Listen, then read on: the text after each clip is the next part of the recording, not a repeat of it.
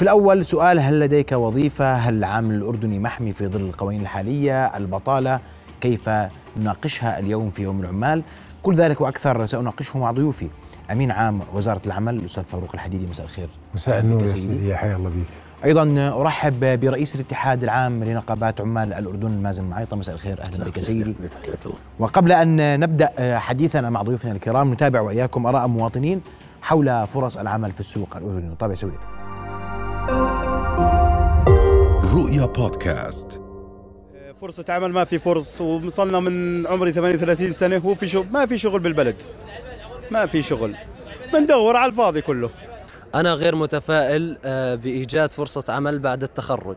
آه، ولكن إذا اشتغلت على نفسي وتعبت سوف أحصل على فرصة عمل.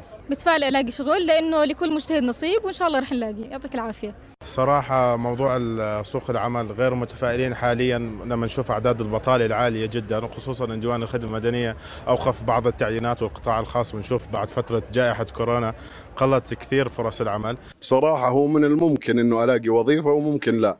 أنا بدرس أمن سبراني. في حال هسه إن شاء الله تيسرت الأمور ولقيت وظيفة يعني آه، بكون مثلا الراتب 300 400 دينار بس فعليا أنا ما راح يكفيني كشاب في بداية حياتي. إيه تخرجت بال 2019 وشان البلد عندنا كثير فيها شغل فقدمنا على الهندسة الحمد لله بس ما لقينا ولا توفقنا بأي شيء. إيه بتقدم بدهم إياك قدام سنة بدون خبره عشان تكسب الخبره بس مجانا. فهذا الشيء ما بزبط مع اي شاب بكون متخرج. فعشان هيك كان الواحد يتطرق إنه يترك الهندسة ويفوت في مجال غير مجاله وغير تخصصه اللي تعب سبع أو ثمان سنوات دراسه عليه. هلأ بخبرتي هون أنا لي أكثر من 15 16 سنة بالنفق. أه بشعر إنه الطلاب بدرسوا أه هالأربع سنين خمس سنين. أه بعد ما يخلص دراسة أه بقعد بقعد بدون شغل سنة.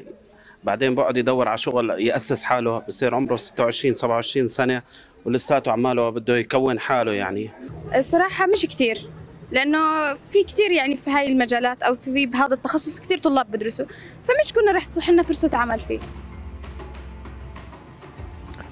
إذا كانت هذه آراء حول توفر فرص العمل في السوق المحلي. ضيوف الكرام مساء الخير مرة أخرى. أهلا بكم. وأنا بدي أبدأ منك أستاذ فاروق.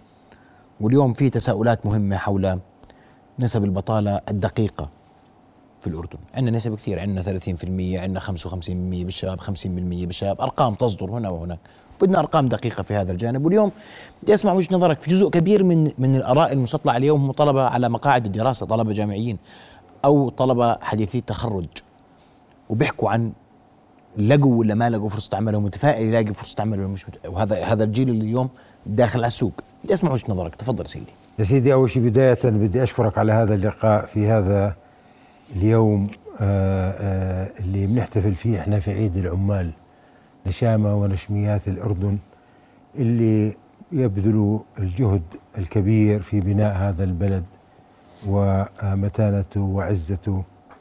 وبهذه المناسبة اسمح لي باسم معالي وزير العمل وزملائي في وزارة العمل أن ننقل التمنيات وتحياتنا للإخوان العمال في كل مواقع عملهم وفي كل فئاتهم وتخصصاتهم اللي هم بنية هذه البلد على سواعدهم. يا سيدي القضية اللي بتحكي فيها مؤشرات البطالة.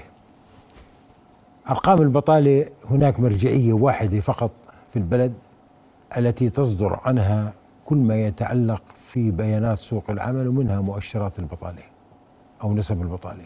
وهذه بحكم القانون مخولة إلى دائرة الإحصاءات العامة التي تقوم بإجراء مسوحات ربعية لتحديد نسب البطالة للذكور والإناث وحسب المناطق الجغرافية وضمن مسح لعينات تتبع الأسس والمعايير العالمية وتتوافق مع المعايير والأسس اللي بتعتمدها منظمة العمل الدولية وبالتالي لا يوجد أي مصدر في الأردن يحدد نسب البطالة وتوزيعها جغرافيا أو على الذكور والإناث إلا دائرة الإحصاءات العامة وهو الرقم الرسمي المعتمد في الأردن طيب قديش الرقم الرسمي؟ سيدي في في عام 2022 بلغت نسبة البطالة 22 أو معدل البطالة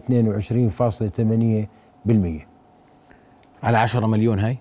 هذه سيدي بتحكي عن بطالة بين الأردنيين بين الأردنيين يعني نعم، مش من 10 مليون لا هاي بين الأردنيين إحنا تقاس البطالة إحنا 7 بين مليون يعني الأردنيين. بدنا نقيسها مش هيك؟ 7 مليون تقريبا آه أه 23 بحب أعطيك بس رقم. رقمين حجم قوة قوى العمل الأردنية يا سيدي هي مليون 838 ألف وستمية وسبعة وخمسين هذا تعني من هم الأردنيين كلهم في في سن العمل قديش سيدي سن في سنة؟ مليون و838 ألف وستمية وسبعة وخمسين فرد بس اسمح لي انت انت قلت الرقم على 7 مليون. نعم سيدي هاي قوى العمل اللي تقاس من هم في سن العمل في الأردن. هذول 23 منهم عاطلين عن العمل. هذول سيدي يعمل منهم مليون وأربعمية وثمانية ألف. وثمانمية وعشرين فرد. والمتعطلون أربعمية وتسعة عشر ألف وثمانمية وسبعة وثلاثين اللي هن بشكلوا نسبة اثنين وعشرين فاصلة ثمانية هذا يعني إحنا عندنا 400 ألف عاطل عن العمل. 419 ألف وثمانمية وسبعة وثلاثين حسب أرقام دائرة الإحصاءات العامة المنشورة بموجب أحكام القانون. هذا عام 22 عام 22 كويس. بس إحنا في أرقام أخرى بتقول نسبة البطالة بين الشباب أعلى بكثير من تصل ل 50% من مثلا. والله يا هذه سيدي. كل شخص يستطيع أن ي... أن آه، يحدد رقم جزافا ولكن التحدي هو إذا كان يستطيع أن يضع القاعدة العلمية والمنهج العلمي والمنهج البحث السليم المعتمد وليس ال- القاء نسب بدون ما يكون في لها أي مرجعية علمية ولا أي مرجعية بحثية أو أي مرجعية إحصائية. كل واحد كل واحد بيقدر يحكي اللي بده إياه. ولكن في حكم القانون دائرة الإحصاءات العامة وهي دائرة نفتخر في أدائها وليس فقط في موضوع البطالة دائرة الإحصاءات العامة تقوم بمسوحات مختلفة في مختلف التخصصات وهي المرجعية المعتمدة كويس. دون غيرها. بس أنا بدي أوضح الرقم. 419 ألف أردني متعطل. فوق ال 18 سنة متعطل عن العمل. يبحث عن العمل يبحث عن عمل ولا- ولا لا يجد. يجد عمل. هيك هيك الرقم الدقيق. نعم. يبحث عن هذا آخر- عام 22 آخر أسبوعين من إجراء المسوحات. يعني لما بتعمل أنت المسح بيكون آه، آخر أسبوعين بحث عن عمل ولم يجد عمل. طيب. أستاذ مازن و- وأنت رئيس اتحاد عام نقابات عمال الأردن واليوم في ملاحظتين وسأتيك لموضوع لأنه اليوم سؤال أنتم كاتحاد عام شو عندكم فرص عمل؟ شو بتوفر فرص عمل؟ وين العمال بيشتغلوا؟ كيف بيشتغلوا؟ ظروف عملهم كل هذا سأسأل. ولكن قبل ذلك في يوم العمال الملاحظة التي تكون دارجة ليس في الاردن وحده في كل العالم أن العمال يعملون في يوم العمال ومن يأخذ العطلة والإجازة في الأول من أيار هم غير العمال. صحيح؟ صحيح إلى حد ما. آه. نعم. يعني هي لا أدري هناك يعني في لبس في اتخاذ القرارات الحقيقة في أصل الأعياد الدينية والقومية وما إلى ذلك. ربما الحكومة تفهم أن هذا ينطبق على الذين يعملون في الجهاز الإداري في حين أن الذين يعملون في القطاع الخاص لا ينطبق عليهم بعض الأعياد إلا الأعياد ال- زي عيد الفطر عيد رمضان عيد ال- الأضحى فقط. نعم. وهذا يعني فهم خاطئ.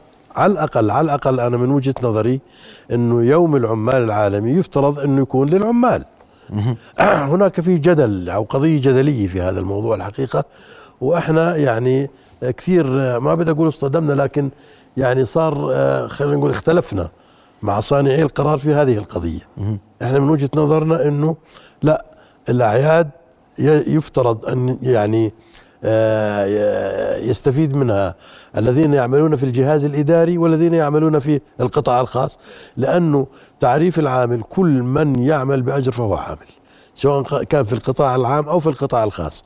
وفي كثير من الدول الذي يعملون في القطاع العام والذي يعمل في القطاع الخاص يخضعون إلى قانون واحد حقيقة اللي هو قوانين زي قانون العمل عندنا على سبيل المثال. فيعني لكن إحنا بجوز تاريخيا في قانون اسمه قانون الخدمه المدنيه وقانون الخدمه العسكريه وقانون العمل. لا زال هذا يعني يلقي بظلاله على تفكير صانع القرار. إذا لابد لابد من إنه يعني هذه القضية آه، خلينا نقول آه، يعني آه، آه، معالجة. تحسن. العمال داوموا. تعالج وتحسن. لابد يعني. العمال. أنا وجهة نظري حقيقة. أنا أقصد يعني صحيح. والله بحكي جد. أنا يعني يعني بحكي. آه، اسمح لي. تفضل. وهو قال لك هينا مظلومين؟ إحنا بنداوم. يا سيدي بداوم ولكن القانون أعطاه حقه. أولا يا سيدي في العطلة الرسمية لا يجوز أن تشل حركة البلاد. وبالتالي يجب أن يكون هناك عمال طبعا أنا بعت- بطلق لقب عمال بحكم المسمى في القانون حتى يديموا الحياة. إذا بدنا نحكي عن المرافق الأساسية يجب أن يكون موجودين كهرباء مي نعم. آه، خدمات صحية خدمات مختلفة. بعدين يا سيدي ال- ال- الأعياد هي موسم ر- رزقه لل- لأصحاب العمل وخاصة في قطاع المطاعم في قطاع الترفيه في قطاع السياحي. فيجب أن يكون هناك عمال وكل العالم. سيدي كل العالم العمال بيشتغلوا أيام العطلة لكن القانون أعطاهم حقهم. قال له اليوم بيوم ونص. بمعنى إذا كان راتبك دينار في هذا اليوم يومين. اليوم العادي في يوم آه،. بتاخذ دينار ونص وترك له الخيار. ولكن إحنا بنقول دائما إنه هذه بلد يجب أن تدوم الحياة فيها الخدمات والمرافق والنقل والموانئ والمصفاه وت- يعني بالشتاء. إذا كان في عندنا إحنا عطلة عندنا عطلة رسمية. مصفات البترول يا سيدي بكوادرها وموزعي الغاز موزعي المحروقات بدهم يشتغلوا. فبالتالي كل واحد في عنده خياراته في إنه إذا بده يعمل يأخذ إضافي يوم بيوم ونص في هذا الجانب. نعم. وإحنا هذا بنراقب عليه مراقبة شديدة في وزارة العمل بأنه كل عامل إذا اشتغل في أيام العطل الرسمية والعطل الرسمية بتضم يوم الجمعة. وأنت بتعرف عمان يوم الجمعة في بعض القطاعات هو زي ما بيقولوا ال peak period peak time عندهم بالشغل. فبالتالي يجب بيطلع له يأخذ أجرة يوم ونص بيطلع له يأخذ يوم عطلة بداله هذا قانوني إذا بده ياخذ يوم عطلة بدالي يتم الاتفاق مع صاحب العمل وما في أي مشكلة. وهذا قانوني. قانوني طبعا. إما أن يتفق مع صاحب العمل على يوم نعم عطلة مكان هذا اليوم. هو يأخذ بدل هذا اليوم يوم عطلة. إذا اشتغل بأخذ يوم بداله يوم عطلة أو بأخذ آه يوم أج- 150 أجر يوم ونص. من الأجر تبعه. طبعا هذا بالاتفاق التراضي بين صاحب العمل. بالتراضي ما بينها وبين صاحب العمل وأنه أستاذ مازن السؤال له ماذا نقدم لعمالنا اليوم؟ قوانيننا تحميهم؟ قوانيننا جيدة؟ عمالنا مرتاحين؟ آه، أول شيء خلينا نفرق بين قضية إنه القوانين جيدة والعمال مرتاحين. كويس. القوانين جيدة. قوانين جيدة. نعم أنا يعني أشهد بانه قانون العمل الأردني يعني يتفوق عن غيره من كثير من القوانين المعمول بها ربما في الدول العربية وغير العربية حتى. أن ال ال في يمكن بجوز في بعض الدول المتقدمة العقد شريعة المتعاقدين ما في لا فصل تعسفي ولا كذا ولا كذا. العقد شريعة المتعاقدين حتى بالساعة بيشتغلوا. إحنا قانوننا فيه حماية وفر الحماية. لكن ال- المشكلة في التطبيق والممارسة. إيش المشكلة في التطبيق؟ يعني في مخ... في خروقات وفي في مخالفات. يعني يعني على سبيل المثال للحصر القانون حدد وضع حد أدنى للأجر. هذا الحد الأدنى للأجر للعامل غير الماهر الذي ينزل إلى سوق العمل لأول مرة على اعتبار أنه كل ما اكتسب خبرة أكثر وكل ما زادت سنوات الخدمة يزداد الراتب. كثير من القطاعات بتعتبر إنه هذا قرآن 260 وما فيش يزيد ولا تعريف إلا بقعد كمان 10 سنين ولا 15 سنة. هذا فهمه للقانون فهم غير جيد يعني القانون وضع حتى لا يظلم الذي يعمل لأول مرة مش يعني هذا سقف للراتب.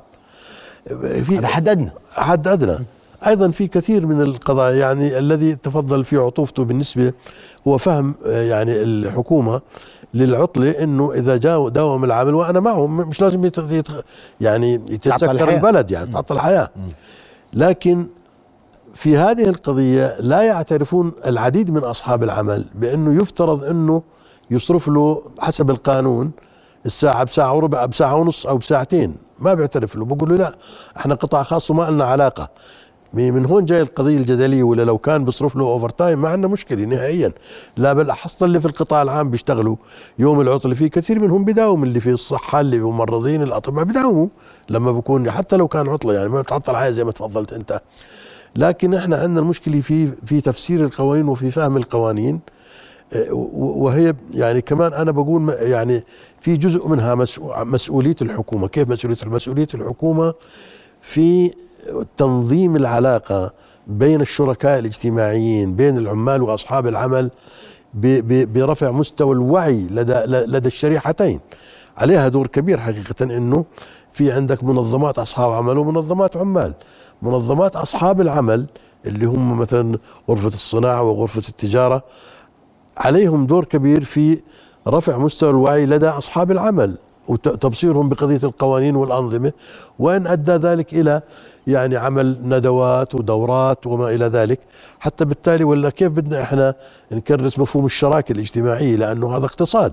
إذا ما في كان تعاون بين بين أطراف الإنتاج ما بينهض الاقتصاد.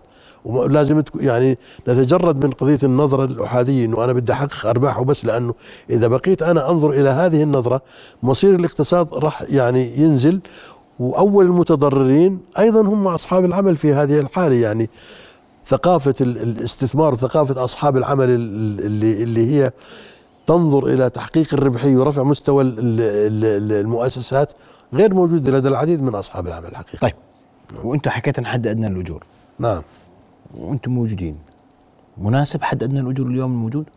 آه أو لا؟ والله يا سيدي شوف هذه قضية آه، بحب بس أوضح آه، شغله فيها.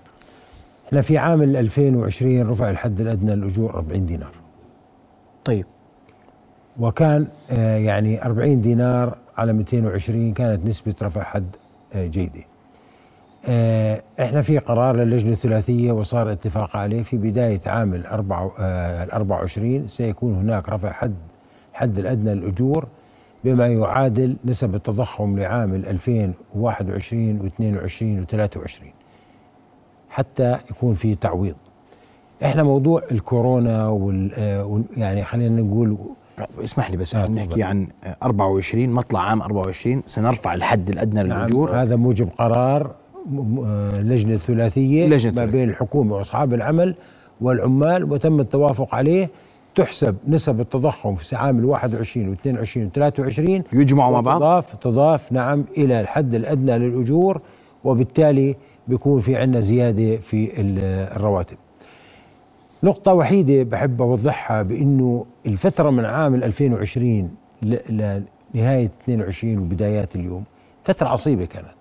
يعني كل المنظومة الاقتصادية سيدي كانت تعاني. وبالتالي كان النظرة باللجنة الثلاثية بأنه إحنا بهمنا استدامة العمل استدامة الإنتاج. وحتى ما نخسر وظائف. يعني رفع الحد الأدنى للأجور ممكن كان يؤدي إلى أنك تخسر بعض الوظائف. فبالتالي كان كل الإجماع بأنه إحنا بدنا نخلي الاقتصاد الأردني يتعافى ويستمر في النمو ويحقق نمو حتى في بداية العام 2024 لما بصير زيادة الحد الأدنى للأجور بيكون متوازن ومقبول وفي إمكانيات للقطاع الخاص إنه يقدر يتحمل. وهذا بنحكي عن مقدار التضخم 21 22 23 تفضل الحقيقة سيدي يعني ربما قبل 30 سنة ما كانش في فرق بين الحد الأدنى للأجور ومستوى الأجور وتكاليف المعيشة. فرق بسيط ولذلك في طبقة وسطى كانت موجودة. المشكلة الآن عندنا عندنا ثلاث مشاكل حقيقة. أولا تكاليف المعيشة كم؟ ومستوى الأجور كم؟ والحد الأدنى كم؟ عندنا الحد الأدنى 260 مستوى الأجور من 450 ل 500 دينار. تكاليف المعيشة فوق ال 800 دينار يعني في عندنا هوتين موجودات ما بين الحد الأدنى ومستوى الأجور ما بين مستوى الأجور وتكاليف المعيشة. هذه قبل 30 سنة ما كانت موجودة. وهي المش... وهذا وهذا ما خلق مشكلة في الطبقة الوسطى بوجهة نظر راحت الطبقة الوسطى حقيقة إلى حد ما. هذه لازم نركز عليها ويجب وجوبا إنه نعالج هذه. ولن تحل مشكلة البطالة إلا إذا عالجنا هذه القضية لأنه من أسباب مشكلة البطالة عزوف بعض الشباب عن الإقبال عن فرص العمل المتاحة بسبب إنه ال 260 دينار ما بكفوني مواصلات لا خليني قاعد في الدار. واضح. نعم. سأعود بعد فاصل قصير نتحدث عن فرص العمل المتاحة كيف يمكن أن نزيد هذه الفرص كيف يمكن الشباب يتحدثوا في بداية الحلقة؟ أن آه، يطمئنوا على مستقبلهم مستقبلهم في توفير أو في إيجاد فرصة عمل بعد تخرجهم فاصل من ثم نواصل ابقوا معنا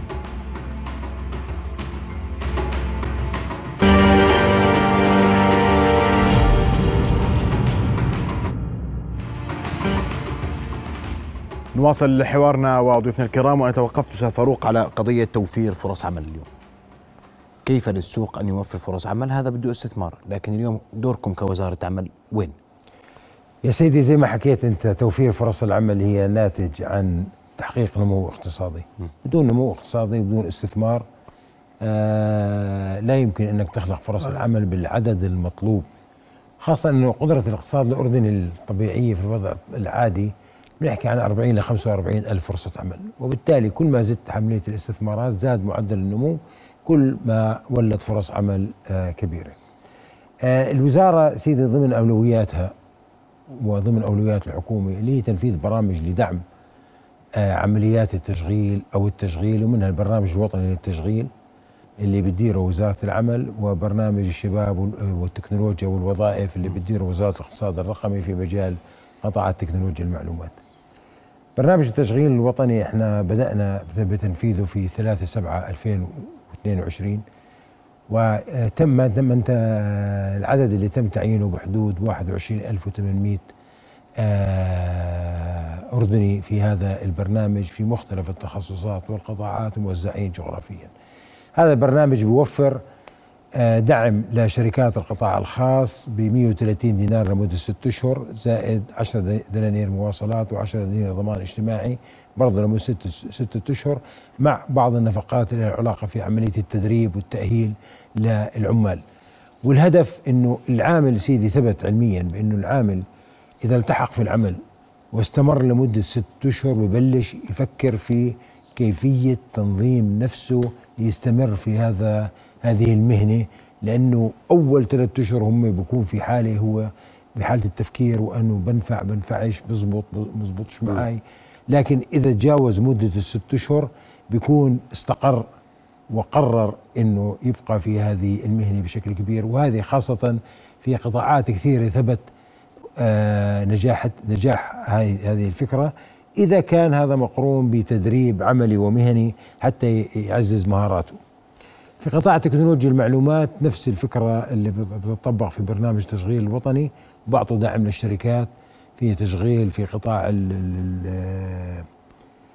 تكنولوجيا المعلومات، لكن في شغلة يعني بحب أوضحها أنا إنه اليوم الشباب يجب أن لا يحصروا العمل اللي بيبحثوا عنه في مجال التخصص اللي تخرجوا فيه من الجامعة.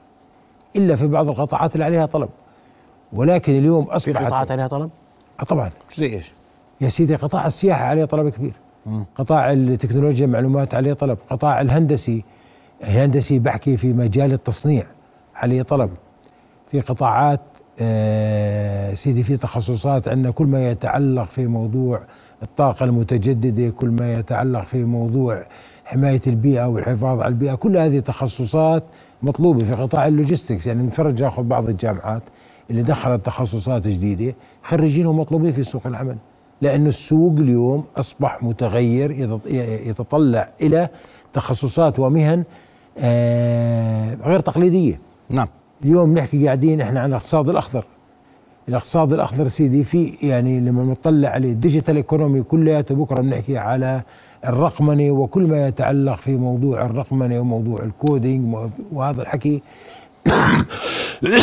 لكن لا يعني إنه خريج تخصص معين في جامعة أردنية بعيد عن هذا الطلب إنه ما يأهل نفسه ويفوت في برامج لأنه هو صارت عنده القاعده الأساسية والفكر الأساسي بدورتين ثلاثة تدريبات متخصصات يستطيع أن ينتقل من تخصصه الراكد إلى التخصص المطلوب في سوق العمل. وهذا اللي يجب إنه إحنا كلنا نطلع عليه كيف قدمنا برامج للشباب قلنا لهم يا إخوان ترى اللي مخلص من هذا التخصص هذا ما له سوق عمل اليوم أنا بقدر أطورك حتى تلاقي فرصة عمل تدرس هذه الدورة وهذه الدورة وتلك الدورة. طبعا يا سيدي موجود في سوق العمل موجود ولكن ليس بالكم الكافي. مش بالكم الكافي. مش بالكم الكافي. ولكن القاعدة أصبحت موجودة اليوم نطلع على بعض المؤسسات بعض الجهات اللي عم بتدير مثل هذه المشاريع بعض الجامعات المتخصصة في هذا الجانب. واليوم عندنا في وزارة التعليم العالي آه وأصبح إذا من, من, من نراقب بنلاقي إنه في تخصصات جديدة أصبحت تدخل آه، لغايات التعليم أو لغايات استكمال طيب. التمكين المهني في هذا الجانب. فاروق بدي أسألك سؤال ممكن سؤال بعد إذنك حجي إذا تكرمت علي لكن في سؤال مهم جدا. اليوم كم عامل وافد موجود في السوق المحلي تقديرا يا سيدي إحنا عندنا آه، بعام 2003 2022 آه، عدد العمال اللي حصلوا على تصريح عمل ساري كانت في نهاية عام 2022 حوالي 300 ألف عامل. قديش عندنا مخالف؟ تقديرا. سيدي هذا أنا بدي أقدر. أنا أنا بدي أحكي لك شغلة وأكون آه. منصف. يعني واضح. اللي بقول لك بقدر أقدر كم عامل مخالف فيه في الأردن؟ لا تردش عليه. لا ترد عليه. ابدا. ابدا. مش مليون عامل عندنا. ابدا سيدي. ما وأنا بحب. أوضح آه. شغله يا سيدي. آه. هاي شغله مهمه جدا. آه. عرف لي العامل المخالف والمقيم المخالف. ما في. فرق بين العامل المخالف في فرق بين مقيم مخالف ويعمل. بعض الأخوان من عدة دول لهم وضع اللجوء السياسي هذول بيشتغلوا. لكن هذول غير غير مصرح لهم إنهم يعملوا. ولكن بيشتغلوا بسوق العمل. هل اعتبره أنا عامل مخالف بحكم قانون العمل إنه فات على الأردن بفيزة عمل وبعدين ما طلعش تصريح عمل ولا فات على الأردن زيارة فات على الأردن قصد العلاج باللجوء وأصبح موجود في سوق العمل وأنا مش قادر أعمل معاه شيء. في فرق سيدي بين بين هذول الثنتين بشكل كبير جدا. ويجب الواحد يطلع عليهم في. في عن ما عندناش عدد. اللي بيقول لك عندي عدد مش عدد عدد, عدد عماله مخالفة؟ آه. لا. ما عندنا صعب سيدي ولا كان كان خالفوهم وجابوهم يقطعوا تصاريح سيدي في عندنا يعني أنا بدي أعطيك مثال. في ناس هل أنت أنتم عملتوا تصويب أوضاع جديد مش تصويب أوضاع سيدي. آه. إحنا عملنا قرار وقرار صدر عن توجيه من مجلس الوزراء. هذا القرار اولا وقف الاستقدام باستثناء ثلاث قطاعات. العاملين بالمنازل أو العاملات في المنازل وذوي المهارات المتخصصة اللي آه عندهم خبرات اللي ممكن تنقل المعرفة للأردنيين وقطاع صناعة الألبسة اللي هو للتصدير للاتحاد الأوروبي كونه بيعتمد بشكل رئيسي على العمالة آه الأجنبية من دول شرق آسيا اللي عندها إنتاجية عالية فيها. والباقي توقف اليوم ما في عندنا أي استخدام. والهدف من هذا القرار بس أنتم قلتوا انه في تصويب اوضاع للعاملين مش تصويب اوضاع سيدي آه. تصويب الاوضاع المصطلح هذا يتداول تاريخيا بأنه الحكومة أعفت العمال عند إصدار تصريح العمل من مبالغ رسوم؟ معينة مش هيك- مش هيك اللي صار. مش هيك إحنا سيدي القرار مبني على حريه إمكانية الانتقال أها. للعمال بين القطاعات الاقتصادية حتى يسكروا الفجوات اللي موجودة. يعني هم كانوا اللي معاه تصريح زراعي وبده ينقل على إنشائي. كان صح. اليوم هذا إذا بدك تنقل متاح متوفر مع, بشروط مع في ضوابط وشروط. ضابط شروط. يعني كل من استخدم بعد عام 21 لا يمكن إنه ينتقل. بعد 21 ليش؟ لأنه بعد 21 لما الوزارة عطت موافقات على الاستخدام كانت بناء على احتياجات القطاعات الاقتصادية. جميل. ويقولوا ما في عمال عندنا هاي القطاعات راح توقف. قلنا لهم تفضلوا خذوا هاي العمال حسب احتياجاتكم. أسمح له إنه ينتقل. هذا اللي اجى استخدام بعد عام الواحد أو يعني من بداية عام 21 بكون ساهمت أنا في آه عملية خطأ. طيب. عندك تعقيب يا تفضل سيدي اولا إذا بدنا نظل نحكي العمال الوافدة وتظل وما تظلش هذه قرارات معايير دولية وقرارات سياسية ويمكن تكون حتى أكبر من من قرارات الحكومة. أنا هاي وجهة نظري. لكن في معالجه للموضوع قرار ما هو إحنا اليوم كل الدول المحيطة. أنا نعم ما بحكي من عندي هذا كلام بتعرف بت بت بت بتحصر وظائف بأبناء بلدها. أوكي. في إيه. هلا في آه بس إحنا محدود. بس خليني أنا؟ أعقب على هذا الموضوع. على في مهن مغلقة في مهن مغلقة.